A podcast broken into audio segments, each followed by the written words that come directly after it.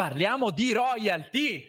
Benvenuto nella sesta puntata di Facile Franchising dove parliamo di royalty, dei soldi mensili che ci devono dare i nostri francesi. Sarà una figata e eh, sarà davvero tanto, tanto, tanto bella la puntata di oggi perché parleremo di che cos'è una royalty, quali sono le modalità con cui si vanno a calcolare e alla fine della puntata vorrò eh, darti un po' una mia opinione basata su fatti reali, cioè basata sulle trattative, cioè come digeriscono la royalty i francesi. Ok, quindi parleremo di una cosa un po' sfiziosa che non si legge su, sui libri, ma che arriva dalla vita vissuta. Quindi iniziamo subito, sigla e si parte.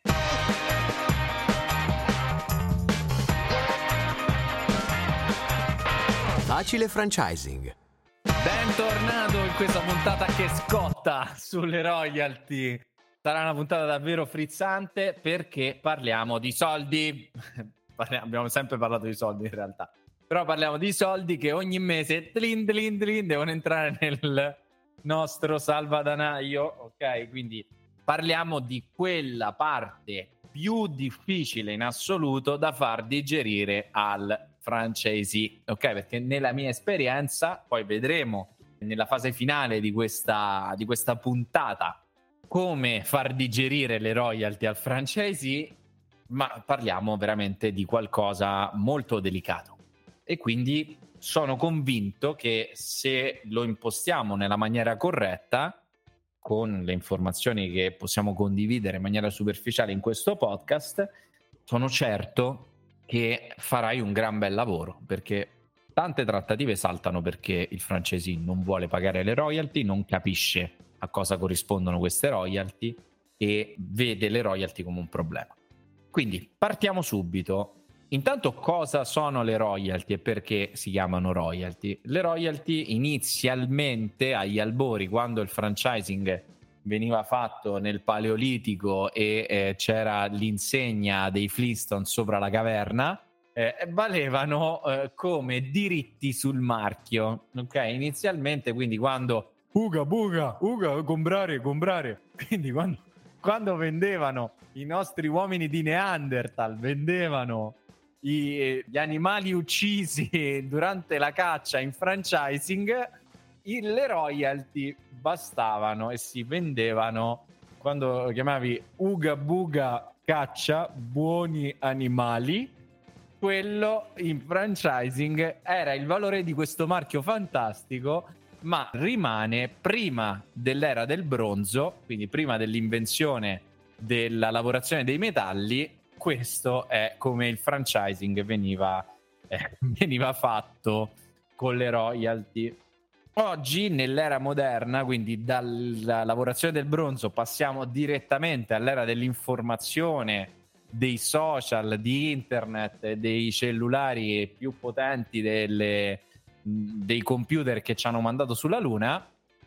Anche se eh, non voglio parlare dello sbarco lunare, perché magari qualcuno di voi eh, vorrà aprire eh, dei, dei discorsi, ma non ne parleremo oggi. Quindi non esprimerò la mia opinione in merito allo sbarco sulla Luna.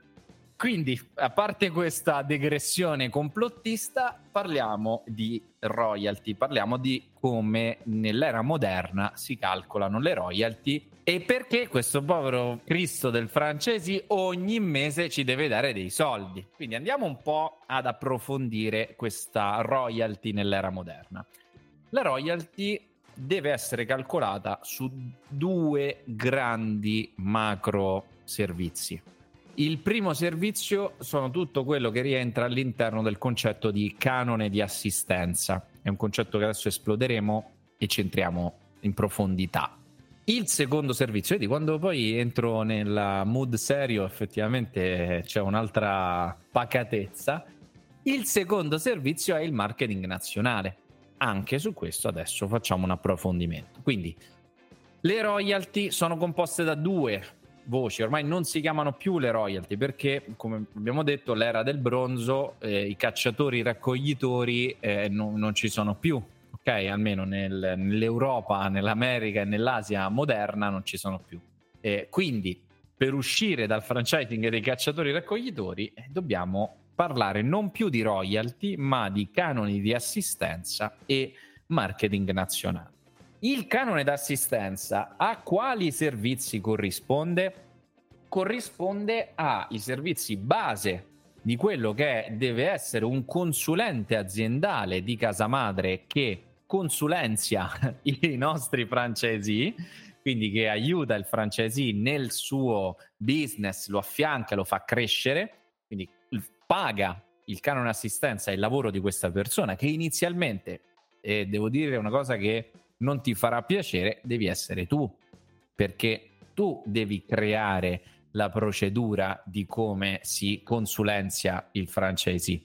Perché se metti dentro il grande espertone, bravissime, io ho fatto un sacco di reti bellissime in franchising, sarà un bagno di sangue, per non dire bagno di merda, che magari è una parolaccia e quindi le persone non vorrebbero ascoltarla. Poi dobbiamo mettere e esplicito sopra il podcast. Quindi per non dire bagno di merda dirò bagno di sangue, ok?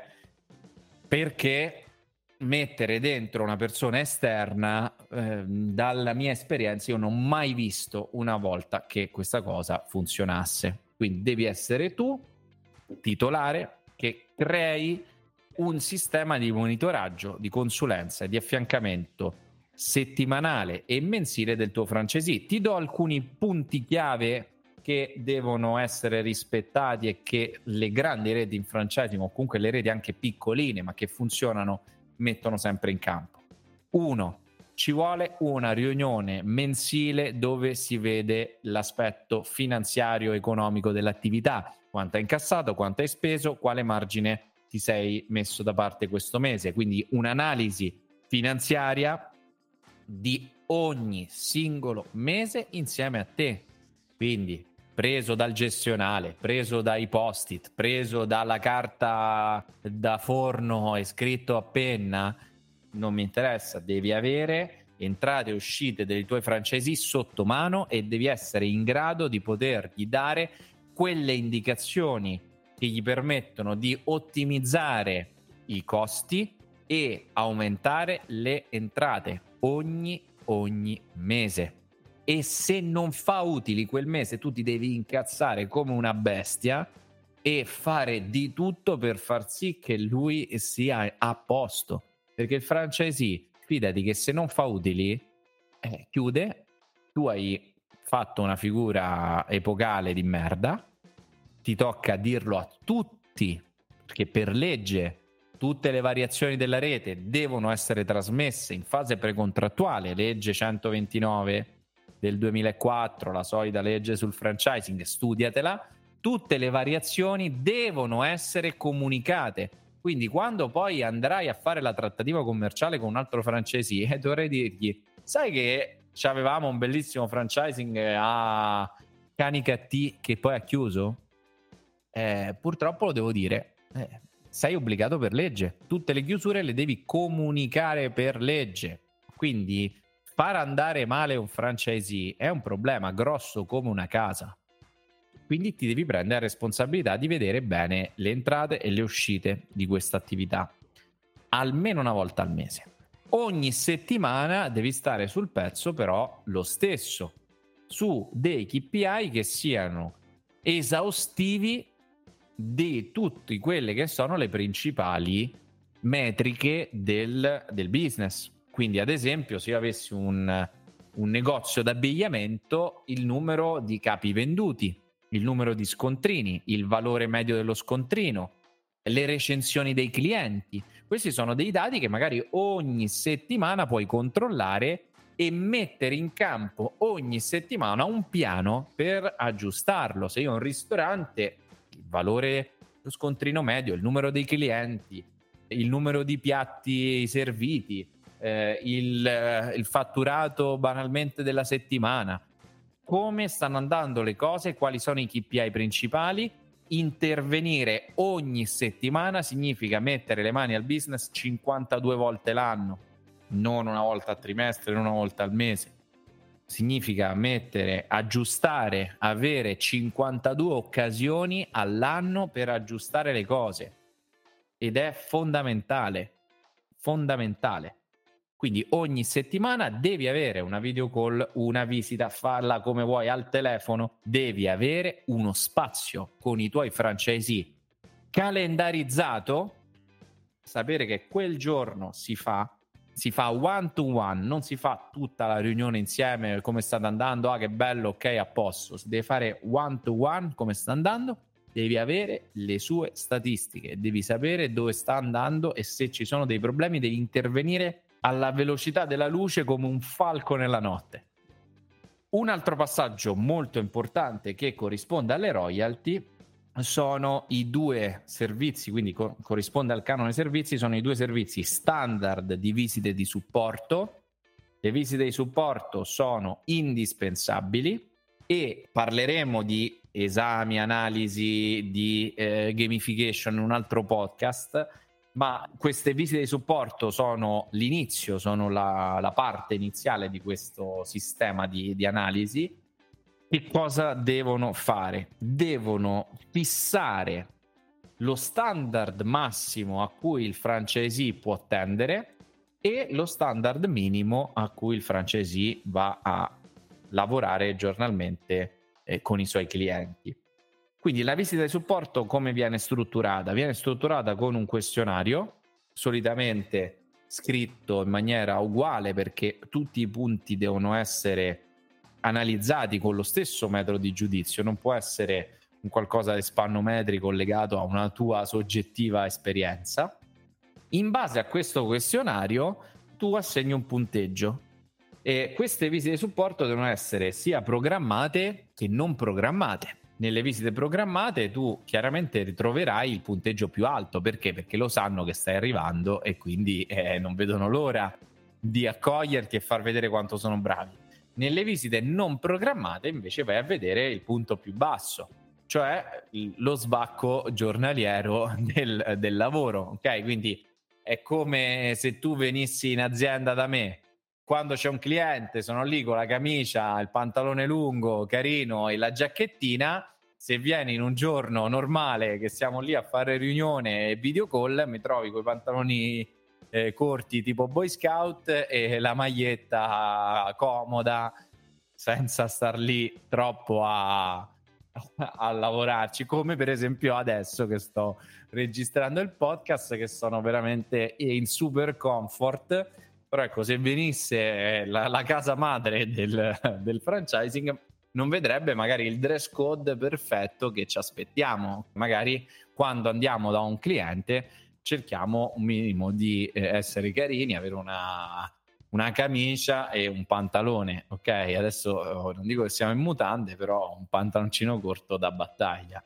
Quindi quando vai a fare una visita di supporto, sai che quando è programmata setti il massimo dello standard, vedi a che punto può arrivare quell'organizzazione, quel punto vendita quando ti presenti senza appuntamento eh, vai a vedere invece la, la normale operatività.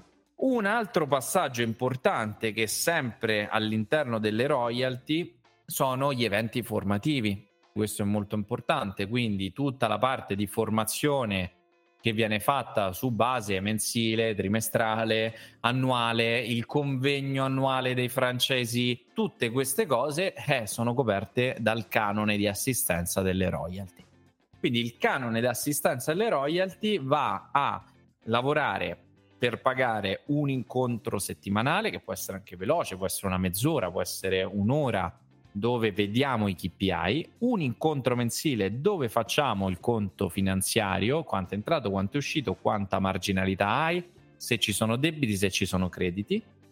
Andiamo a pagare con le royalty che eh, corrispondono quindi al canone dei servizi le visite di supporto programmate e non programmate e poi andiamo a corrispondere tutte quelle che sono delle esperienze formative che dovrebbero essere il più possibile anche differenziate per le figure all'interno, ok? Quindi magari chi fa la parte commerciale eh, dovrà avere un percorso formativo, chi ha la parte invece più tecnica farà un altro percorso formativo. Per esempio in Macete c'è un percorso formativo per le store manager, solitamente sono tutte donne, i barbieri e i franchisee. Quindi sono tre calendari formativi diversi per le tre figure chiave all'interno di ogni punto. Anche tu, io ti consiglio di creare un palinsesto formativo diviso per uh, le persone che operano all'interno, anche perché magari chi fa la parte tecnica ha necessità di avere una formazione molto più frequente rispetto magari a chi fa la parte commerciale dove possiamo avere una formazione anche un po' più un ampio respiro o il manager stesso il manager stesso magari faremo gli approfondimenti due tre volte l'anno rimane molto bella l'idea della convention su questo passaggio della convention eh, faremo poi un podcast specifico potrebbe essere anche mm, magari la puntata subito dopo dove parliamo proprio di esami analisi gamification la convention è un momento veramente chiave per capire com'è il sentiment no, della rete. Quindi abbiamo visto cosa bisogna fare quando si parla di canone d'assistenza, parliamo del marketing nazionale, l'altra componente della royalty. Il marketing nazionale è tutto quel mondo legato alla brand identity, quindi se domani decidiamo di fare un sito istituzionale, eh, quello va pagato con la quota del marketing nazionale. Se faremo una pubblicità in televisione dove parliamo di tutti e non del singolo punto vendita, chiaramente quello la si paga con la quota marketing nazionale. Se dobbiamo costruire una nuova brochure uguale per tutta la rete, dove ognuno chiaramente la va a eh, personalizzare con i propri recapiti, quello è marketing nazionale.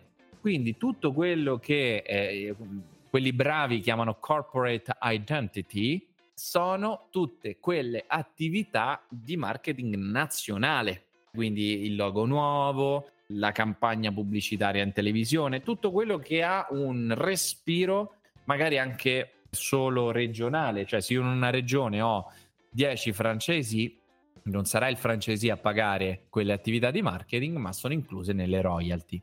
Se ad esempio come a Macete, faccio l'esempio di Macete, c'è una radio, una radio che viene diffusa in tutti i punti vendita, quella chiaramente è inclusa all'interno delle royalty perché è un'attività nazionale.